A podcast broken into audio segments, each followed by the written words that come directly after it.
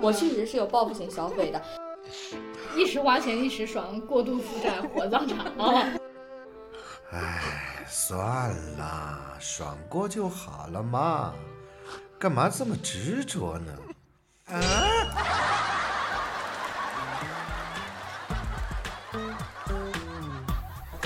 能真打你吗？肯定不可能啊，对不对？但是嘴也不能太欠。我们上次你看都准备的也不是很那个，但是我们摇错呗了也没事儿啊，就哈哈哈就过我去觉了得。上次的还好，那个话题可以随便比，这一次我都有点怵，说实话。对，自己顺。都不聊天儿了那啊现在要是吗开开录吗？没有录，现在就在录片花儿。啊我们在路上商量了，叫来圈儿总。录好，我说什么时候破万了再说。下辈所以子就吧是努力加油。他戴着耳机叹了一口气，啊你来听听，因为我也叹了一口气，是吗？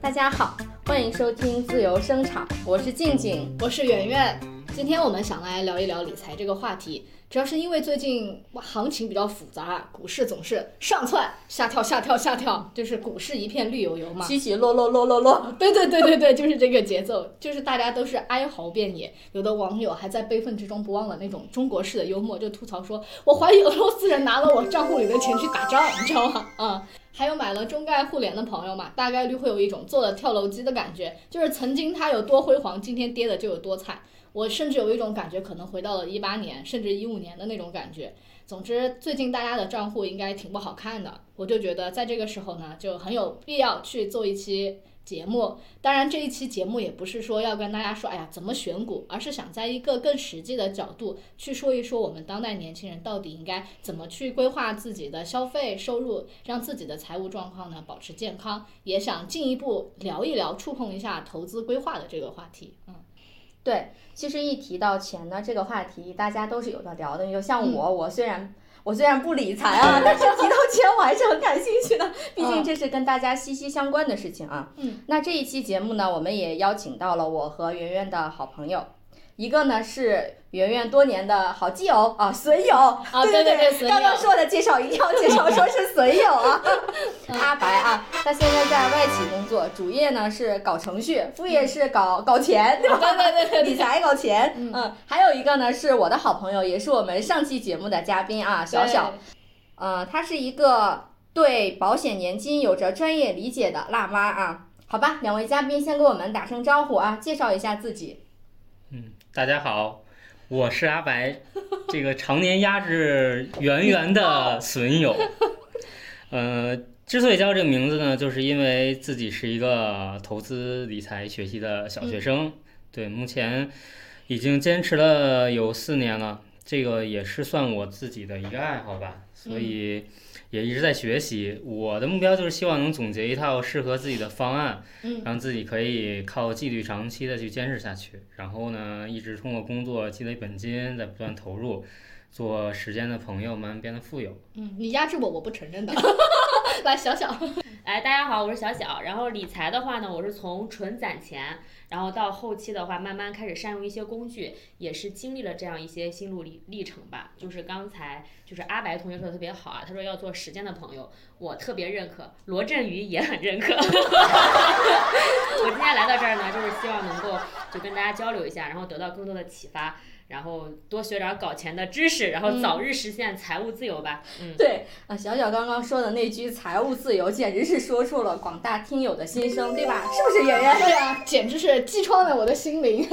嗯，刚刚小小那句“财务自由”在我看来其实就是目标。那么刚刚我的好基友、好损友阿白说慢慢变富，在我看来呢，就是怎么去呃实现财务自由这个目标的一些心态和路径。呃，这句话其实挺有深意的。我自己在开始系统学习理财之后，才逐步体会到慢慢变富到底意味着什么。它其实不仅在讲时间和复利对于财富积累的重要性，它也表达了一种从容不迫的财富观念。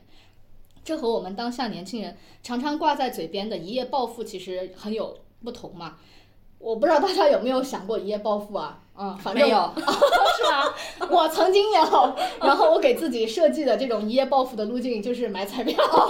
嗯，然后下了班或者是中午休息的时候，我就拉上我的同事以及前同事一起去买彩票啊、哎，你真的买过彩票吗？在日常生活啊！我中，真的买啊，哦我也买 过。 了都买是？吗？嗯，我女那儿你还就刮刮乐呢，天天是吧？嗯哎，我小时候买刮刮乐还获得一辆自行车，这这么牛啊！ 是的，我就除了给国家做贡献以及当分母之外，没有丝毫的 用处。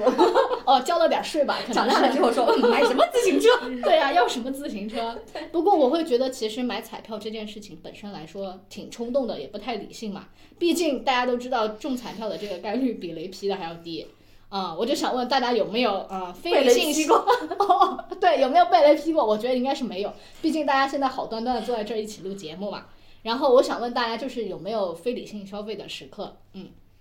那我先说吧，嗯，我自己认为我自己是一个非常理性的人，嗯然后似乎就没有什么非理性消费的时候。就当然我我对自己可能有一些误解啊， 只是从我的角度，我觉得在我的这种认知判断里边儿，我觉得我做的每次消费都还比较理性。嗯但是我就是比如说我家人啊或朋友会有一些，在我看来就是非常不理性的一些地方。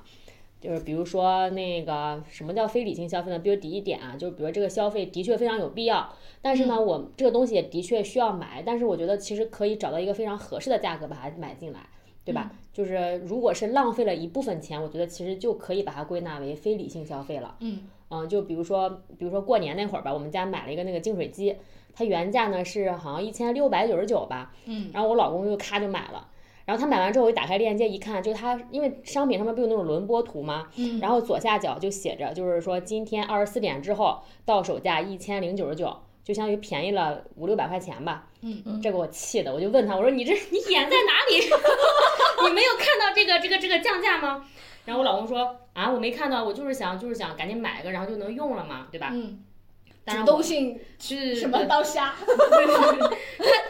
就对对，他可能是代表了一部分人，他就是不在意这些细枝末节，他可能就是只是说，我就想买个这个东西，然后买完就拉倒了，他也不凑单，也不满减，然后也不他他们也没有什么双十一啊，什么六幺八这些，其实在我看来，他其实是浪费了很多钱，所以我在我的概念里，就这种不小心多花了钱，其实也属于非理性消费。嗯，就当然啊，像这种大平台嘛，基本上我都给我老公那个擦屁股，我就经常给他申请保价，然后还是能退回来，还是能买回一些损失的啊， 幸亏有我。然后第二个就是说，这个东西的确，嗯就是它本质上用处不大，或者是根本就不能解决问题。但是有一些购买者，他可能他的认知可能没有到那个地方，他会觉得说，哎，这个肯定很有用啊，对吧，所以我就认为它也是一种非理性消费，就是他的认知可能不太到位。就比如说我有一些朋友，他会呃经常就买那种减肥产品，嗯但是我的认知里边儿这有什么用？ 就就白给我，我都不会用。因为你不你胖啊啊，不过我胖的时候我也不用，我就认为说减肥是一就两条就两条路嘛，嗯管住嘴迈开腿。但他当然这地方也要打个小口号啊，就是嗯因为有的人。后来我就认识的朋友比较多，后来跟他们咨询过，有的人他可能真的是这两条路径是走不通的，他必须得通过吃一些东西来调节自己的身体，嗯才能才能达到那个就减重的那个效果。但是大部分人其实就是这两条路，但嗯是很多人就他也不也不控制嘴，也不控制腿，然后就觉得我就是我就吃个药就可以了。嗯对，所以我觉得他就是可能就是认知不太够，就导致他的他的消费可能就我觉得是不理性，甚至是就是就是就是完全没有作用的一些消费。嗯对。然后第三的话就是啊，就是叫什么报复性消费或冲动消费吧，就是不管有没有用，就是买买买这个行为，它就会很让他上瘾。就是我我记得静静好像就是曾经这样过啊，应该她比较有发言权。对，我想在说我自己之前，我想先总结一下小小的发言啊，啊，就是小小刚刚说，他其实是一个挺理性的人啊。你认可吗？我要来搞事儿。我想说的是，啊，他对自己真的有误会。 其实小小并不是一个特别特别理性的人，因为我跟嗯他认识，呃，因为我跟他认识年头太长，对，感觉他一直是很欢脱、很跳脱的那种性格，啊、嗯，而且很快乐的那种，所以他突然说他自己是一个理性的人，消费方面我还是觉得对，怪不得他连他自己都不太相信。 好，那下面我来说我自己啊，既然刚刚说到了报复性消费，啊，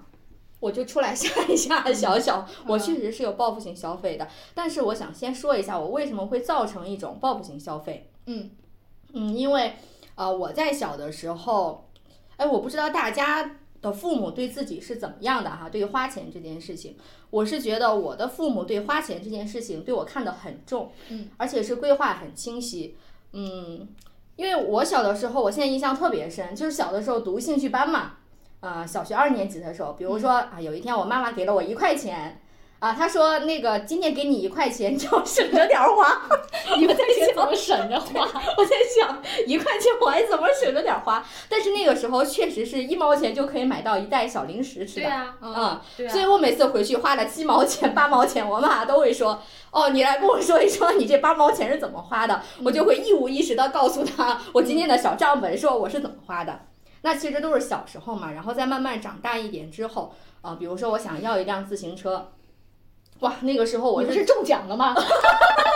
中奖的那辆自行车并没有，并没有让我自己拥有，给了别人。哦， 对，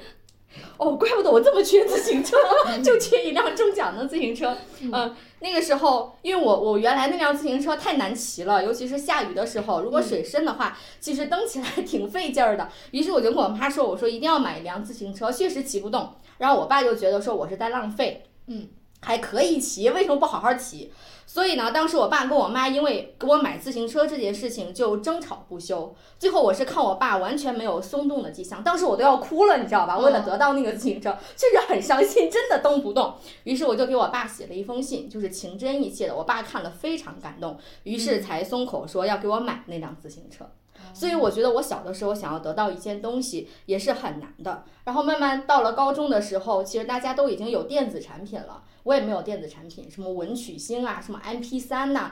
全都没有，只要我一提说要买，他们就会说啊买什么买这些东西耽误你学习，永远就是以耽误你学习的这个理由阻碍了我买非常非常多的东西。所以我是觉得从小到大我的生活当中会有很大很大的缺失感。哦，对了，还有我读研的时候，我不知道你们读研的时候父母是怎么样规划你们的花费的。嗯，就是我读研的时候，当时可能家长也会觉得我的习惯稍微好一点嘛。我也不是属于乱花钱的人，所以他们在每年呃交学费的时候，也会把生活费一起打给我，并且会打给我一整学期的生活费，然后让我自己规划着花。但是呢，我觉得我妈妈是一个心机 girl，嗯，她给了我一张她自己的卡，说哦，学校给你发的那张卡，你就交学费就行了啊，生活费全都要打到我给你的那张卡里。为什么呢？是因为只要我用她的卡消费的时候，一个短信马上就会发到她的手机上，就是实时监控着我的消费。所以那个时候呢，我也是有点儿不自由，毕竟有的时候我想去理发。然后理发师说你办一张卡吧，我说行，于是我可能就充了一千块钱，我妈一个电话就打过来说，这一块钱， 这一千块钱你干嘛去了？为什么花这么多钱？嗯我还要一样一样的跟她去汇报。天所以说，啊，因为有一种压抑的感觉吧嗯，嗯以及可能会有一种想要的东西得不到，有一种缺憾。所以呢，我在长大之后，尤其是，哎，我第一次工作好像是在二零一六年嘛，嗯，当时那个 HR 老师就跟我说，你要办一张你自己工资卡的时候，我欢呼雀跃。终于摆脱妈妈的控制了。对，是的。然后在办好的那一瞬间，我就我就得到了财富自由，虽然那张卡里一分钱也没有。 对，所以在那个时候呢，我就对我自己说，哦，因为我有了这么多的缺失，啊、我就一定要对自己好一点。我就那个时候，甚至还会有一种很错误的，甚至是很傻的，说我爸爸妈妈不舍得给我花钱，他们俩对我不好，他们俩不爱我们，所以我就要对自己说嘛，我说我要爱我们，我呃爱我自己，嗯，怎么爱呢？就是一定要给自己买足够多的东西，弥补我小时候的缺失，所以我才要好好爱我自己。于是那个时候我就开始了报复性消费。嗯啊，我就记得有一次我去逛街嘛。买衣服，因为以前的时候我买衣服，我妈就说：“你看我还没有买这么贵的衣服，你是个学生，你还没有挣钱，我都挣钱了，我都不买，你凭什么买？”所以当时我就想，哦，老娘挣钱了，我也要买贵衣服。于是我看到有一个衣服超好看，就是呃，像我们呃一件衣服是我们半个月的工资的钱。 哦那确实有哦点，啊嗯对， 对，确实是有点贵，但是想不行啊，我要爱我自己，于是马上就把这件衣服给买了。后来我看到好看的包，买， 手表买，而且买了好几个，就是买着买着，突然发现。钱没有了。对，主要是你给自己洗脑太彻底了，你知道吗对，是的，是的。结果就是是压抑太久了。对，嗯主要是压抑太久了，真的一下子爆发了，像火山爆发一样。嗯，嗯，那突然有一件事情令我呃有一个很大的教训，就是当我报复性消费的时候，我前几期也说过嘛， 嗯啊、我的我的房子被盗了， 嗯，就是盗了之后，因为我带电的东西都没有嘛，然后因为我不可能再去住那个被盗的房子了，因为是有心理阴影的，所以我要退租，嗯，然后我退租的话，我就要再租一个新的房子。啊，当时就是我要住进新房，交新的房子的房租的时候，我原来的那个房子的房租还没有退给我，嗯就等于说我是要事先交两份儿房租的，就是原来那份儿钱没有了，嗯然后又要交新一份儿，等于说交了两份儿的钱。那怎么办呢？没有钱了，报复性消费，消费完了，嗯要负债了， 所以我又重新跟我妈妈张嘴要那个钱。其实当时呃张口要钱的时候，自尊心还是很受挫的嗯啊。但是我妈妈也是在安慰我嘛，啊就会觉得说，哎呀，孩子是遇到意外了嘛。嗯啊，所以我们是要理解的，所以当时又帮我付了三个月的房租，然后还付了年金，还付了押金，嗯啊，就等于说啊付了挺多钱的。哦，但是当时我爸爸就跟我妈妈观念不一致嘛，是说这个孩子虽然说你是在北京工作，而且是啊、呃有了自己的工资了，但是又不独立，又跟家里要钱，所以嗯当时我爸爸说我不独立的时候，我也蛮伤心，嗯就是呃通过这件事情之后，才给我以后的消费敲响了一个警钟。我是嗯觉得听完这一段还挺伤心的，我是觉得有一点有点心疼你，真的是像小说的就压抑太久了。对，嗯是的，是的，嗯嗯 圆圆这期选题感觉就是给你量身 定制，难道不是为你量身定制的针吗？对性，针对人家。阿白终于发话了，你知道 吗？好好好，让我们让阿白说几句啊。啊，就是我从阿白的，因为我跟阿白不太熟嘛，嗯但是从刚刚聊天儿啊，嗯就，是开始之前的聊天儿，以及从他的面相，因为他俩面对面哦，嗯呃，我感觉就是我我是有很准的第六感的，就是我天蝎座特别准的第六感告诉我，我是觉得阿白是属于那种特别特别理性的人，嗯阿白应该不是属于那种会非理性消费的人。嗯，其实我也是天 蝎座，对，但是打断一下，我也天蝎 座啊，哎妈，那我之前有点被天蝎座包围，哎，你们可别拿蝎子尾巴来折 我。来，这位阿白天蝎，请开始你的表演，你怎么理性消费的啊？我们需要一个正面形象，嗯嗯，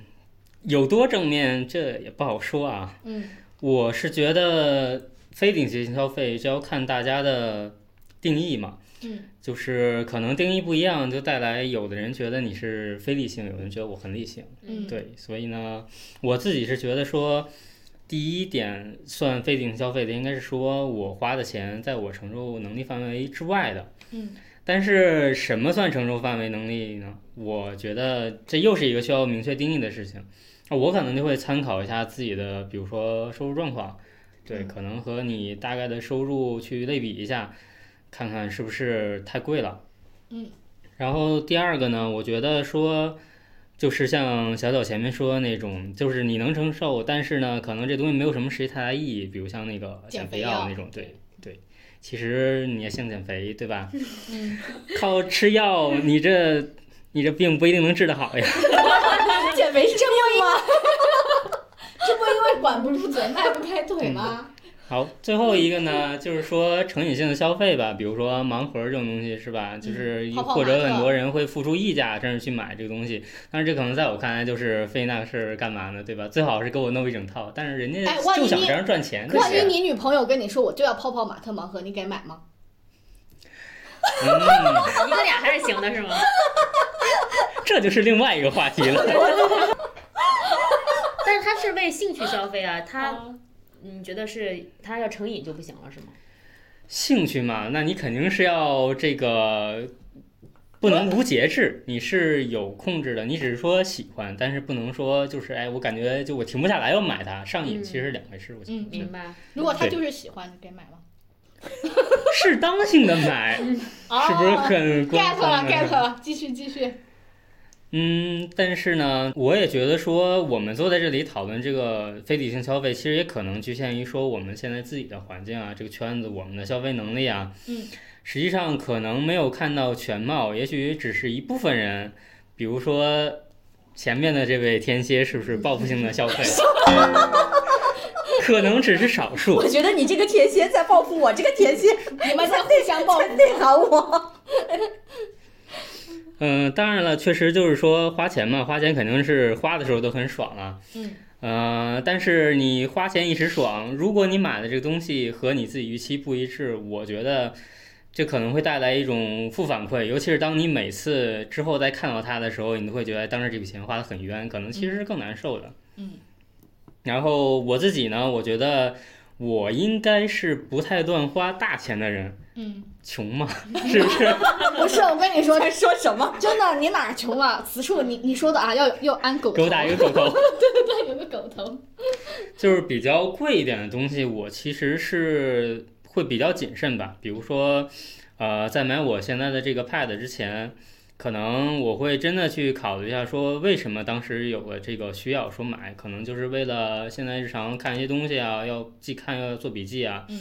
可能电脑和手机都有一些不方便的地方。然后呢，当时去挑的时候呢，我就会比如说搞一个表格，虽然说平板可能可选择的品牌型号就那些，但是我还是会比较一下，对吧？嗯嗯看一下是不是真的有必要付出那比较高的价格买贵的那款呀，还是说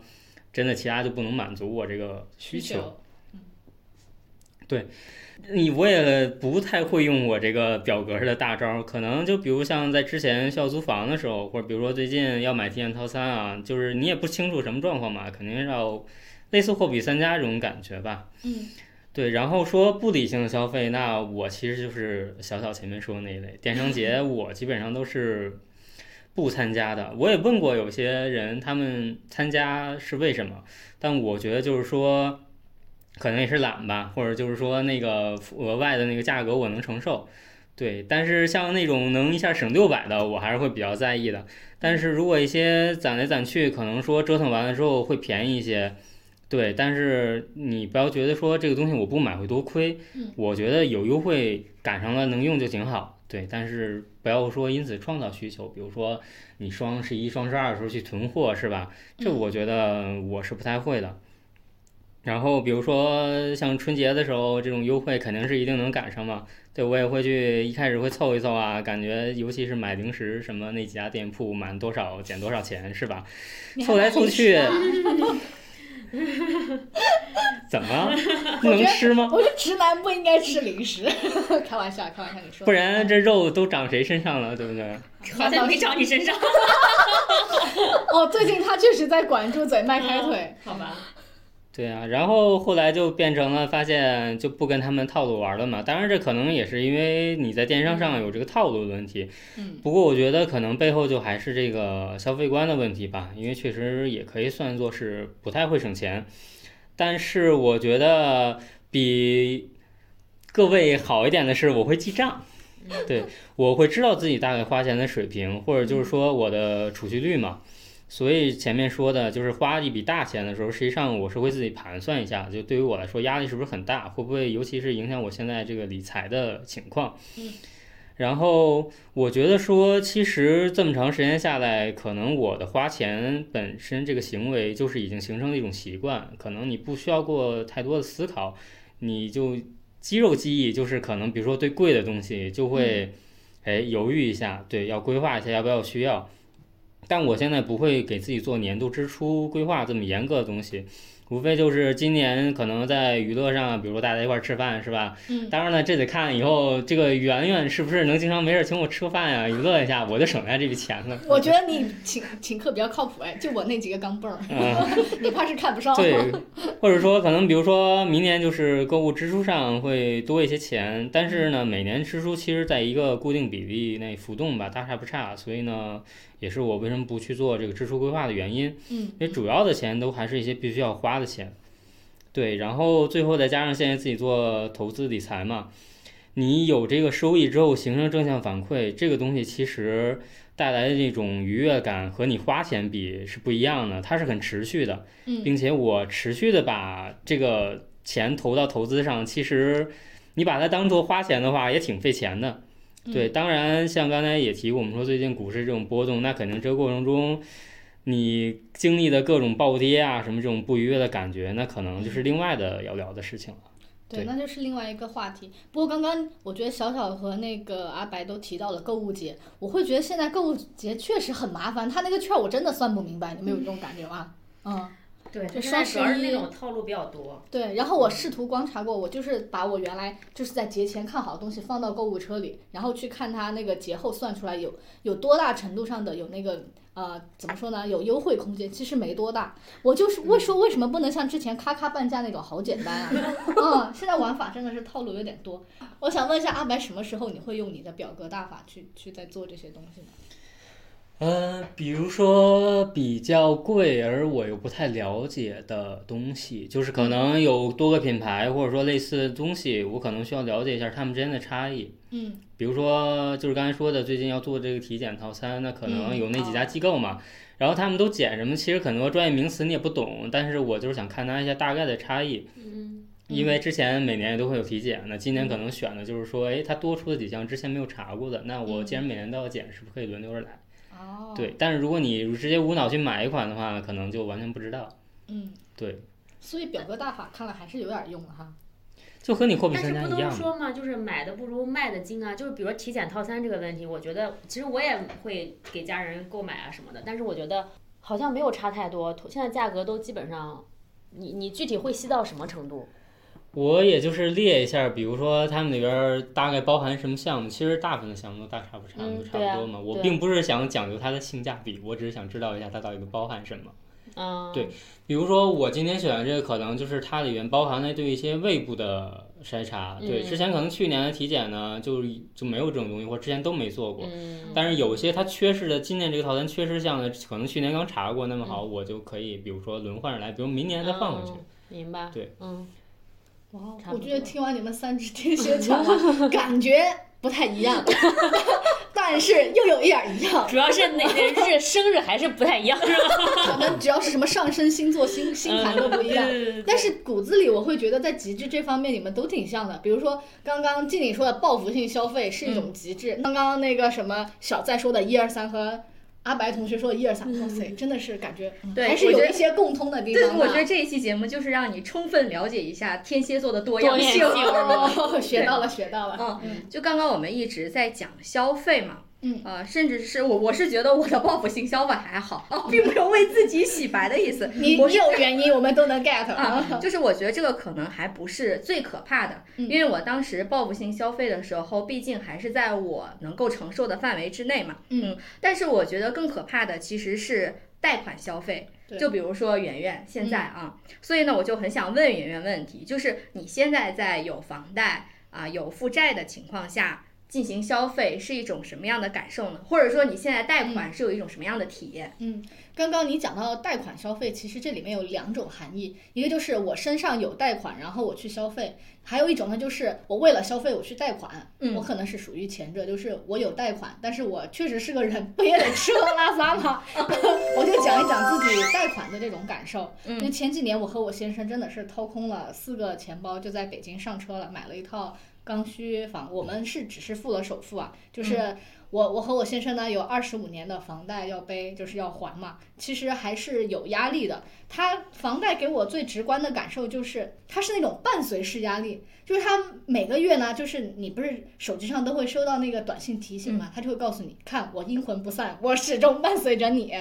但是它的强度也不是说特别大，就是始终存在的这种感觉。呃，这种贷款的压力呢，主要是来源于两个方面吧，一个是其实房贷金额本身也不小嘛，就是我现在要还的这个房贷的总额就相当于我的工资再加上公积金的这个额度。当然，并不是我先生不还啊，我只是在这里能够很清晰的去表达，就是说，相当于我们家的剩下的。呃，日常的生活的消费啊，以及日常的支出，就很依赖于另外一半的工资水平。到哎底是，但怎我么样想的问一句，就是圆圆，你现在因为背着贷款嘛，那嗯你在进行消费的时候，会时刻想着我背着贷款，所以我消费的时候要克制吗？你会时刻提醒自己吗？嗯我不会时刻提醒自己，但是它其实你在潜意识里是有的，嗯因为我们我虽然没有像那个阿白那么细致的去算啊，但是我自己知道我们那个每个月的消费的额度弹性有多大，所以在这个空间当中我还是能够把握的，就是。房贷确实会影响生活，这个确实是。嗯而且这种压力还有另外一方面就是来自于心理上的，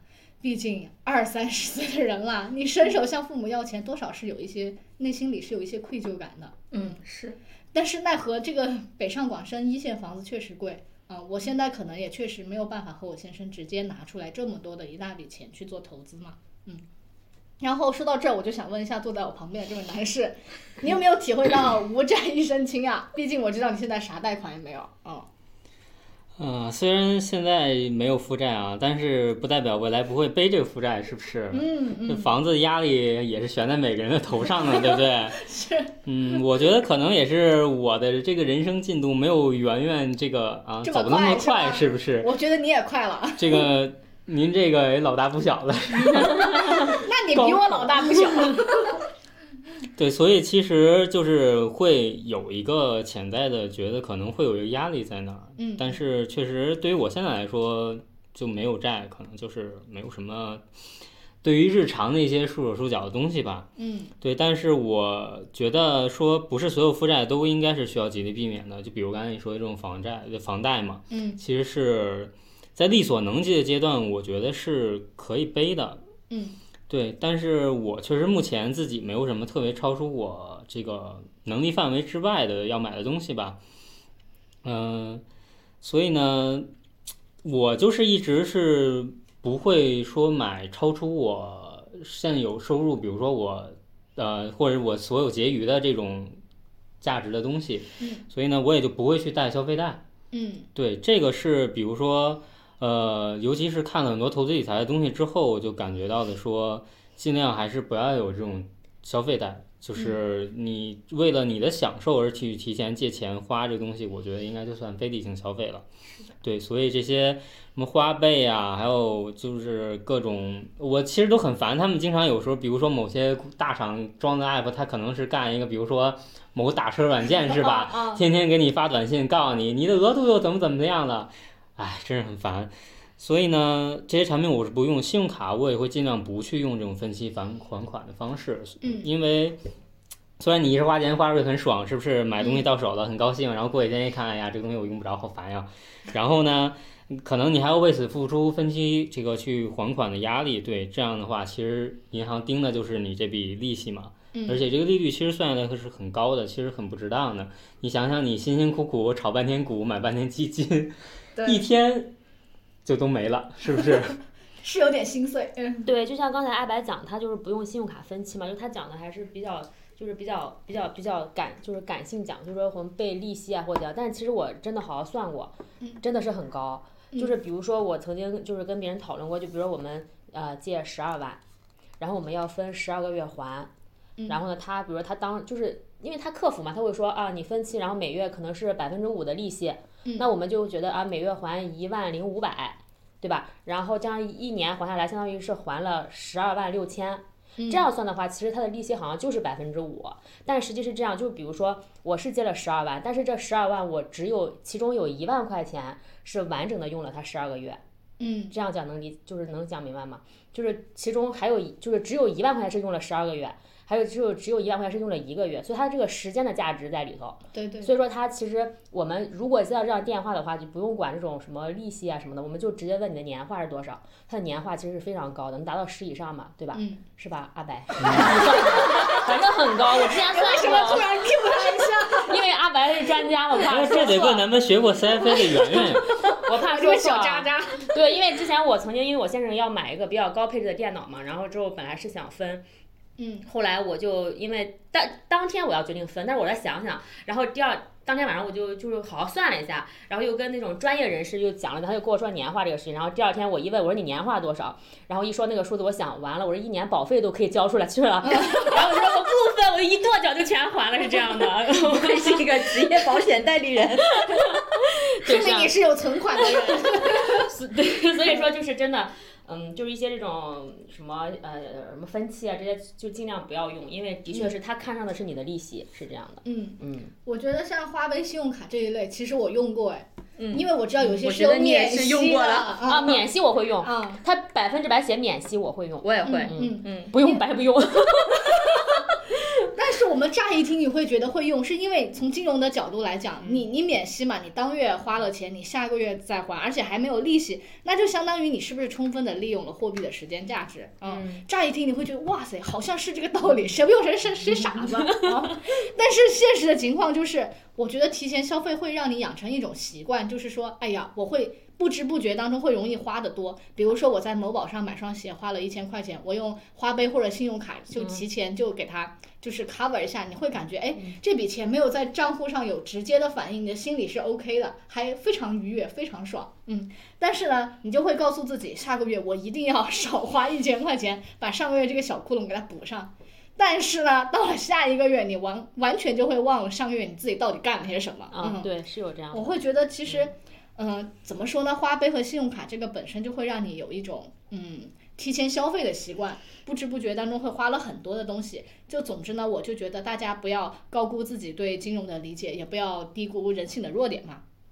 不过我觉得我还是蛮认同我损友的一句话的，他 说消费贷和房贷是不一样的，我也觉得是因为消费贷它确实需要良好的自控力，就是你能不贷就要尽量少贷，如果实在有需要啊，我觉得你也要在自己能力范围内去选择。但是呢，我觉得房贷在能有能力的时候还是应该背的。其实理由很简单嘛，我就从两个角度去说一下好了。嗯因为我们都知道北上广啊，还有很多一线的房子其实不便宜嘛。全款买房对于普通人在一个城市落脚来说还是挺难的。当然，如果那种家中有矿、资产溢出的人另说啊。所以我会觉得说，贷款买房呢，就是一个很友好的方式。而且进一步不说啊，就是你贷款买房，相当于呢你是用了少量的这个金额去撬动了更多的社会资源，让自己能够直接体会到有房的这种快乐嘛。而且我会觉得，对于普通人来说，我们一生当中能撬动杠杆、用使用社会资源的机会它并不多。嗯，所以我也觉得大家应该要珍惜好自己的房票，要重视自己的个个人征信记录。如果啊有亲戚或者朋友想用你的房票，我也觉得要慎重一些。还有我为什么不建议消费贷，还有一个原因就是因为万一呢你忘了这个按时还款嘛，对，它是会上你的征信记录，对吧？是的，对的。嗯嗯它会影响你。如果你没有买房的话，它会影响你这个贷款的情况的。我觉得很得不偿失，所以我嗯也觉得能、能能不开嘛就不要开。还有一个原因就是大家都知道通货膨胀这个词，通货膨胀其实就相当于就是一个国家它印出来的这个票子是远比你实际的 GDP 要高的。我们可以大概去算通货膨胀率，就有一个方法，就是你用 M 二的增速去减掉那个 GDP 增速的这个差值，大概可以预估一下。这种通货膨胀实际体现的一种效果，就是你会感受到，哎呀，物价怎么在普遍性上涨，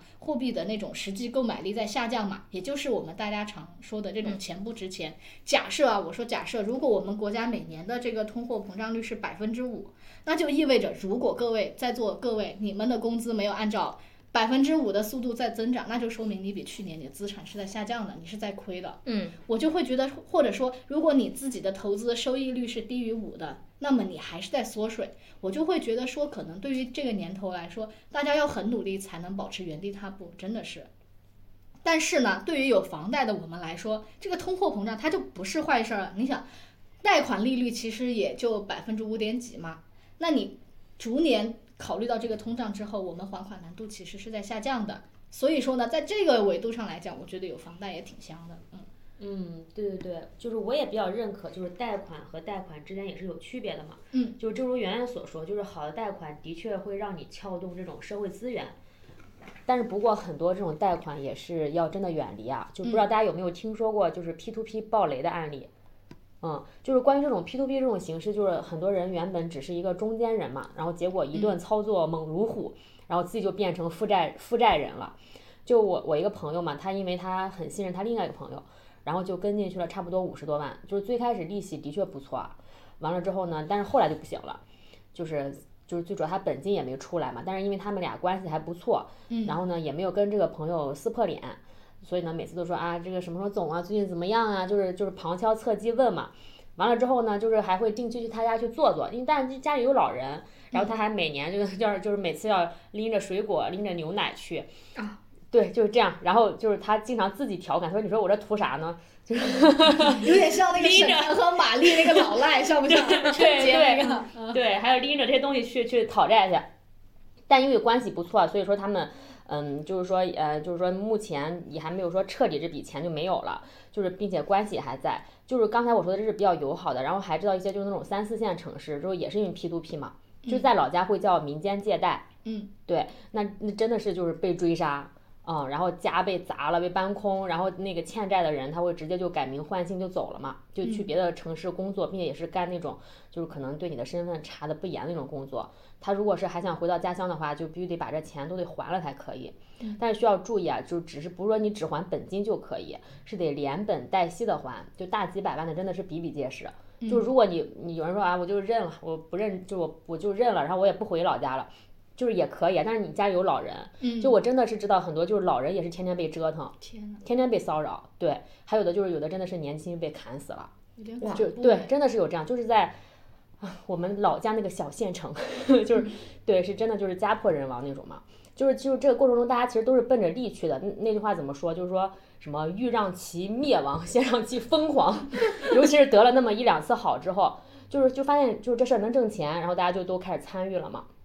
其实就是空手套白狼，就是我承上家承诺我十，然后我承诺下家八，然后我中间空手套个二嘛，对吧？嗯就是其实挺香的，但是任何一方出现还，就任何一环出现问题的话，它整个链条就不行了嘛。就是嗯他那个叫什么，就是银保监。银保监会的那个郭主席啊，应该是郭主席说的。他说，就是投资收益率超过百分之六就要打问号，超过百分之八就很危险，嗯然后百分之十以上就要做好损失全部本金的心理准备。嗯所以说一定要不要贪心，就你惦记的是那点儿利息，但对方惦记的是你的本金，嗯是这确样实的是。嗯，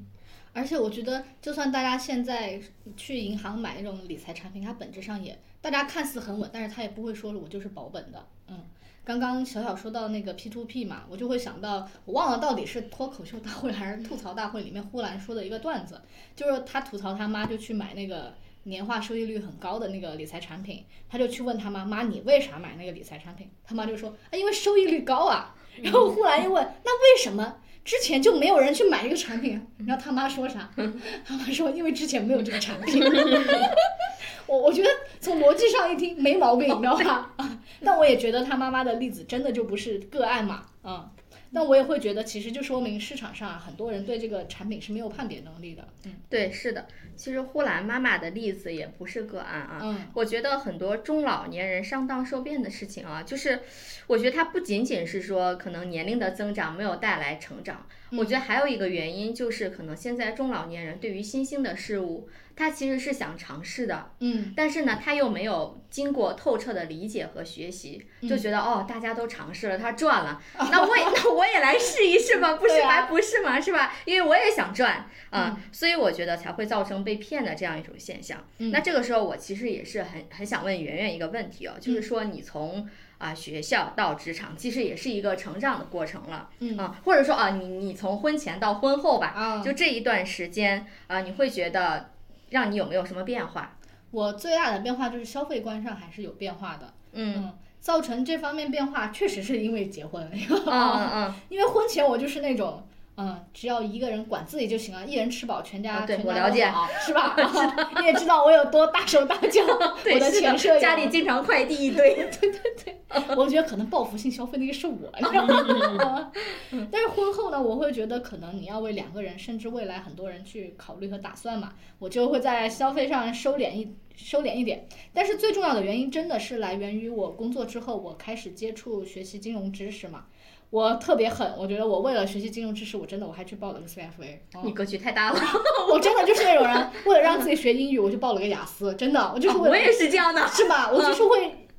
用钱嗯让它成为我自己学习的动力。哦，是的，你花的有多 心疼，你学主要还的是时候在就有意多钱动力。对对对，嗯。然后金融会让我看到哦，原来商业世界。还有很多鲜为人知的一面嘛，嗯就比如说我们现在动辄买口红，不是得那种大牌口红二三三百百嘛左右吧，对，二三百嗯。。嗯其实你知道那口红的成本有多低吗？然后我们花二三百买的那个大部分的那些钱，基本上是那些品牌在给他做哦啊广品告牌营营销，销对嗯对嗯的那些费用。所以说，我就觉得唉对这个世界了解太多 了，我就你不成想长嗯了，对我就不想为这些东西过度的这种或者消费主义打着消费主义的口号去买东西嘛。然后我自己也慢慢从月光族开始向理性人开始发生一部分的转变吧。嗯，我的消费哲学呢，也从原来的就是今朝有酒今朝醉，变成你有多大屁屁你就穿多大裤衩了啊！ 我买买买的对象也慢慢的从衣服、鞋子、包包变成了基嗯金、债券和股票。当然，也不说我不买那个包包、鞋子啊，嗯还是我还是会买的，我也有点 需求。嗯当然了，我也有自己的坚持嘛，就是觉得在柴米油盐酱醋茶的日常生活中，也要有花、有音乐、有话剧。比如说我兜里就有上次咱俩去看的《红与黑》的那我个话剧。今天刚把那个话剧票给扔出去， 是吧？对，嗯，不过说到这儿，我也挺好奇，就是辣妈小小在消费观上有没有什么变化呢？嗯，就是是这样啊，就虽然我也是已婚人士，对，就我在看小小怎么表演。但但那天我好好想了想，就是其实我消费观的改变，并不是说我以结婚为时间节点的，嗯，就是我真的我觉得，就是我从开始挣钱开始，啊我就从来没有让自己月光过。我就很好奇你们这些人竟然就是敢，就是花着明天的钱，就是哪来的这么大的那个安全感？我觉得如果是我月光，我真的会很焦虑的。嗯，因为我觉得有我爸妈给我兜底儿，我想我 也哎有爸 妈，但是我觉得说，难道是我特别懂事儿早吗？我觉得我应该是该让我爸我觉妈得在为我那个 那个在承担这些东西了。对，反正我觉得就是从就我一直没变的是，我真的是没有做过月光族。嗯但也会有一些变化，就比如说第一的话，就是又开始一二三了啊，来吧就来是吧，我开始就是我不嫌麻烦了。嗯嗯啊，就是我断舍离做的很彻底，就是这个东西，哪怕我买完之后发现，哎，它好像真的不是很适合我或不合适，我会主动就是会很自觉就把它给退回去，嗯或者说把它给需要的人，我不会把它放在家里，让它变成一个无用的东西。嗯，对，真的往大了说，真的就是浪费环境和资源，你们不觉得吗？ 我是真的有一点哎我觉得我的格局真的挺高的，空间资源也是啊资源，你俩你俩不相上下啊！不是 空间资源是一方面，另一方面嗯就是说你制作这个东西的话，它其实也要耗费一些呃人啊、什么呃物料啊什么的，对，嗯就是说你如果不用，其实真的是对环境的浪费，是这样，嗯就是不嫌麻烦，就是呃该扔扔，该断断，该不要不要，是这样的，就嗯不嫌麻烦，这是第一个变化。然后第二个变化就是我不再凑合了。嗯就是就是更在乎就是当下就是每时每刻我的这个环境，就因为现在我们的房子还是租的嘛，就也比就是内在这种装修的话也是比较老旧的。就之前的时候我租房，我会觉得说，哎，反正也不是自己房子，就是就随便能住就行了。嗯，，对，但是现在我不会，现在我觉得说我可能要住一段时间，哪怕住的不是很短，我也会。嗯，就是会给它做一些这种改善嘛，就是软装的改善，比如说我会自己换床，然后换沙发，然后就是换壁纸，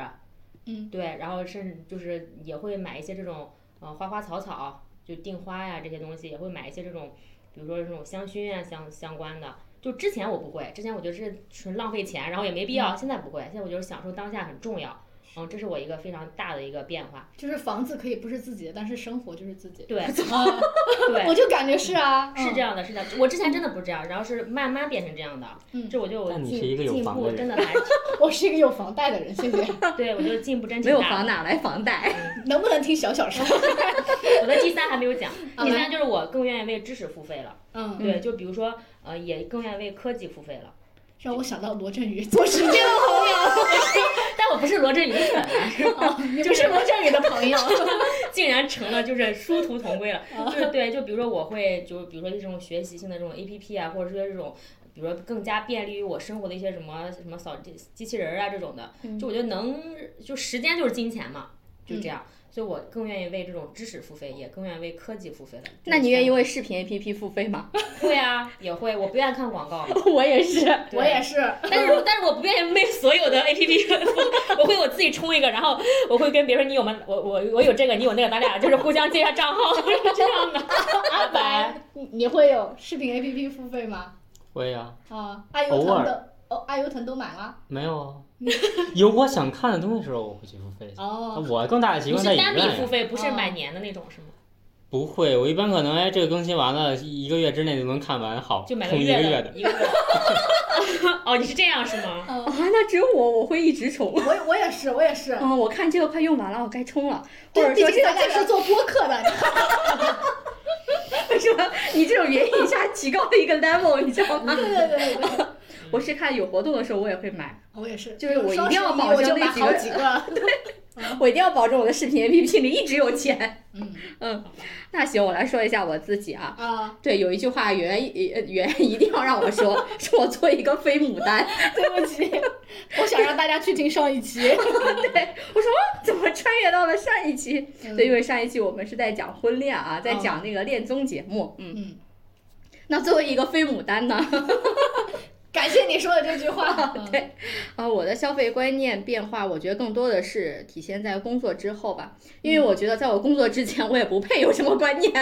确实是没有。因为刚刚我也说过嘛，就是因为我小的时候是我的父母对于我的花钱管得太严格了，嗯，而且就是。嗯，我也没怎么计划我花钱，就是给我多少，我我花多少，可能会再再剩一点点那种，我也不会想哦，这个钱不够花了怎么办？呃，就是但是我小的时候花钱习惯确实是挺好的，就嗯就从来没有说这个钱花光过。啊，所以我我也没有那个特别捉襟见肘的时候啊，嗯，还有一个就是，我觉得其实还有一个赚钱小窍门，嗯就是在本科的时候，因为我读本科的时候，零九年左右嘛，那个时候，哎，那个时候那个淘宝有没有那个特别的普及啊？就是对于基学本生上而也言，也普及了吧？哦，是吧嗯？反正我是觉得我上学的，反正我不会，因为我觉得我妈会，嗯我的依赖性会特别特别强，就是哎，反正你会了，我就不会也是可以的。反正你自己买，你妈也知道你买了啥，然后你这钱花哪去了，是吧？好有道理啊！那既然你知道，她得汇报，那就直接你来花， 啊对，我宁愿你来花。把嗯把购物的快乐交给你的妈妈。但主要是我妈当时她太痴迷于购物了，嗯因为她购物确实太早了，就是嗯就是一步一步看着那个淘宝和支付宝怎么发展起来嗯的。啊然后根据根据他们的变化，然后自己变换他的卡呀什么的。然后我我觉得我妈当时秒杀贼厉害，嗯就每次有什么九块九或者什么多少件儿那种，她就是马上就能秒杀到。嗯所以就是有的时候我买的一些东西也确实挺便宜，但是也挺不错。然后我的室友也挺羡慕我的，说哎呀。如果阿姨这么能秒杀的，这么会买的话， 那能不能帮我也买一点？甚至不是秒杀的，他们也会让我妈妈帮她买，因为他们也不会。再加上当时学校六个人一个宿舍嘛，嗯是不是？呃是哎，是小小是不是咱们那个宿舍网速挺慢的？ 反正不太快。对，是的，因为当时还还不能用手机那个淘宝，对，还就只能只能用电脑脑嘛，对嗯所以当时那个网速太慢，他就会让我妈妈帮他买嘛。买完之后呢，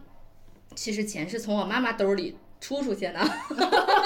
啊就我然后我还呢被骗过，嗯哦，真的呀？就是呃嗯插一下，这是嗯插了啊，嗯就是嗯当时说我要买一个包，嗯然后当时要着急上晚自习，然后就那个人突然就就对方给我打电话说，哎，你这个没没弄成功，然后就是就是社会嗯，新淘闻宝的就是那个支付是诈骗。对嗯社会嗯新闻上那种真的，嗯反正他说你没整，你得再重新弄一遍。然后我他说你按照我的操作来，我说行，然后就按操作，然后把这个关，把那个关，然后最后就被我卡里那时候转走了，反正就是两千块钱应该是就被转走了。转哇，走之后立刻就找不着这个人了，嗯嗯，嗯，就是立刻就被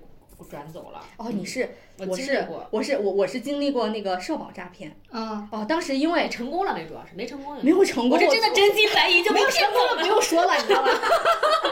开玩笑，开玩笑啊。好了，我我不说了，请 接我要着把继续我。要把话题转回 去。对，转回来因为我妈特别会那个购物嘛，嗯，所以那边她出去钱，然后朋友还钱，肯定是要还给我呀。啊，所以那个时候我也从来没有换过钱，因为我的钱从来没有缺过， 就感觉缺钱的时候让我室友跟我妈说：“你帮我室友买个东西，好像那钱就赚回来了啊。”所以我的钱就是一团浆糊，就是出去的出去，进来的进来那种。那我工作的时候是我第一次正儿八经的管控自己的钱嘛，因为前面我也说了我是报复性消费的，但直到什么时候我的报复性消费结束了，就是一八年双十一的时候，我也不知道为啥那一次，就是我感觉也没有那么需要买东西，但是我看了那个页面，就是看见啥都想买，最后买了七千多块钱的东西，我也不知道那七千块钱怎么花出去的。然后呢，那些东西就是大包小包的寄过来，我看着之后说，哎，我当时为什么要买这个东西？我百思不得其解，我就我就觉得这些东西没有用，但是我买了之后呢，又觉得很后悔。我当时看着那些东西，我就觉得，嗯，也没有了那个买东西的快感。我就想，我是不是真的需要这些东西，还只是为了满足自己的心理需求？所以当时我好像一下子就想通了嗯。从那个时候开始，我对购物没有了兴趣了，啊，消费观发生了质的变化。就是我觉得我到现在也是这个样子的，就是消费观发生变化之后，我到现在就是一直持续这种消费观。就是我觉得我这种变化不是说，嗯，从疯狂然后变成理性了，我是对物质。也不能说对物质吧，对对很多物质，其实我已经没有了欲望了。嗯就是我现在就是说，嗯，除了吃的，还有我的必需品，其实其他的我是可以什么都不买的。然后其实到现在，我我觉得我从一九年还是二零年的时候，我那嗯个时候就已经开始说，我一两年我可能一件衣服都不买，嗯就双十一啊、双十二那种，就那种购物节嘛，对我而言也没有任何的吸引力了。嗯所以说，你刚刚圆圆说那个什么什么算法，啊，哦，是吧？就是还有特别复杂好的多啊对，特好别麻复杂烦的那种规则，什么付什么手是是手定金对，有什对么付对有定金，还有有还有什券么儿尾款，还有哦还有还有对什么对什么的哦，那些我其实都体会不到的， 因为因为我之后一次我都没有参加过，嗯，然后呢，我现在就包括前段时间，呃，我们我跟圆圆不是跳舞嘛。然后我已经嗯很久没有去跳舞了，为什么呢？因为我没有我没有跳舞的那个衣服了， 就是搬了一次家，我跳舞的那个衣服给搬没了。啊，然后月月说你一定要买那个衣服，因为我对购物没有了欲望，所以我那个衣服到现在都没有买，所以就一直没有去跳舞。 所以也就一直都没有去跳舞。我现在甚至会觉得，哦，如果我在那个网购的 APP 里，我去看那些物品，我我甚至会觉得有一点。啊，浪费时间嗯啊、我真的是不想去看那些了，我觉得它太消耗我的精力了。就包括我现在用的那个包儿，啊、就是这个包儿、啊是这个包儿吗？啊，我的包儿别吗 人？送的那对个对，好，是圆圆送的，跟他的同款。我说行行行，可以 可以，谢谢你的生日礼物。 啊然后呢，我我之前还背过一个，我觉得小小应该会见过我那个包，就是那个黑色的，呃我忘记我在哪买的肖战呗吗不是，就是那个提的包，就是一个黑色的，也没有任何的 logo。是皮质吧？对对对对我是的见是过，我见对对过，对那它个是长的那种，对对对，那个包就是二十九块九我买的，嗯但啊是看起来像二百九十 九，看着很贵是吗？嗯因为它没有 logo，特别干净的一个纯黑色的包，嗯我也背了很久。就是像圆圆说，那个包确实看不出那个是 二十九块九，我我我觉得我背着特别的自由自在，嗯放地上啊，扔在哪里都不用担心被弄脏之类的。所以说呢，我就是说，嗯，我现在要求就是我出去的时候拿包就行，就是我会提醒我自己嗯不要拿塑料袋， 因为我确实有的时候太不在意这些东西了啊。所以我现在就是啊，我现在形成了一个新的消费观，嗯，就是说我我是觉得啊，我非常需要买的东西我才会去买，嗯我可买可不买的东西我都会选择不买。而且我觉得我现在可能做精神性消费的东西买的比较多，然后物质性消费基本是没有的。而且我我我好像从来哦，除了报复性消费那段时间， 我好像从来没有强求过名牌这种东西，因为我可能也不懂，就是穿在我身上，我也不知道这是好还是不好， 就没有这个品味嗯，啊。我觉得最根本的原因还是因为久了，我是觉得你把我们的播客拉到了一个很很高的 level，还是想精神精追神求失常了。低物质欲望，嗯，好吧，那看来这个稳如狗还是得我来是对吧？啊，必须你来啊。我觉得我的消费观是没有什么太大变化的，因为你在学生时代嘛，就是肯定是家里给你钱，对吧？嗯我属于那种可能这一部分钱揣给我之后，很长时间之后，你发现钱的数额也没有什么 变化。还揣在兜里，啊那你还有钱包是哎吗花？哎呀你够有钱的呀都。不怎么花钱啊。对啊，然后后来到了大学嘛，基本上也是除了日常的这些开销，对吧？可能也没有什么太多的消费吧。呃，就是也觉得说自己也不挣钱，那尽量就别乱花就是了。嗯对，所以这个可能就逐渐一直延续到了后来，我这个状态就没有什么变化，就是，呃，一直就不太乱花钱吧。然后呢，呃，可能比如说我开始了这个实习之后，那我可能比如说我爱看电影，像你们刚才说，你们可能会疯狂的充这个视频会员，对吧？那我可能就是疯狂的去给影院充值了。对，我会第一时间去看我想看的电影，或者其实我也开过，比如说影院的这种呃满减折扣的一些会员卡，嗯嗯对，然后后来就感觉是因为经常在家跟公司两边儿去倒，我就不开这种东西了。对，但是，嗯、比如说这就属于相当于实现了影院自由嘛。但是这个钱我其实花起来我也不心疼，就是，嗯怎么说呢，有点像说你说那种因为爱好，就像小小刚才说的，这可能就啊因为是爱好消或者兴趣消费。兴趣对。嗯然后就是，就我又很爱看电影，而且感觉就是很放松的感觉嘛，对嗯吧？当然这可能也算有点儿控制不住买买买嘛，难道因为还好我还好，也就五我十最一张。频繁的一年，可能每个月都有两周的时间要去影 院，就是两周就是一两个次啊周末每就是都会去，哦，两周一次，对，差不多类似这种频率，一年可 能会就出片儿你就去呗。就五这十样二周、二十二十六七周都在都对，在可能看了二十多场电影这种感 觉，对啊大家如果想偶遇阿白的话，去影院蹲他吧。 对。但是我觉得比较好的可能就是我坚持下来这个习惯，我没有变成是吧报复性消费。 对我没有没在有你说对呃出现那种报复性消费的行为，虽然也会有很多之前原来想要的东西，当时可能都没有，比如说。呃，男生嘛，可能比较喜欢一些电子产品，对，但后来现在其实自己挣钱，逐渐也都拥有了，所以呢，突然凡尔赛了呢，嗯，我的狗头要再次出现了，我就想问阿白一个问题，你觉得烫头算不算非礼？对，我也想问这个，咱俩一样，我当时想，频率不高就还行，力所能及，力所能及。我觉得阿白真的是很有自己的一套逻辑，你知道， 是非常严密那种，水都泼不进去的那种。 哦，不过刚刚我们聊了那么多，我真的感觉到就是一时花钱一时爽，过度负债火葬场 啊！就是在理性消费和良性负债方面，我们其实还有很长的路要走。关于消费的话题，我们今天就聊到这儿吧。之后我和静静呢也会和小伙伴们就收入规划与管理的话题呢再做一期节目。喜欢的听友们，记得下周再来自由声场哦，我们不见不散。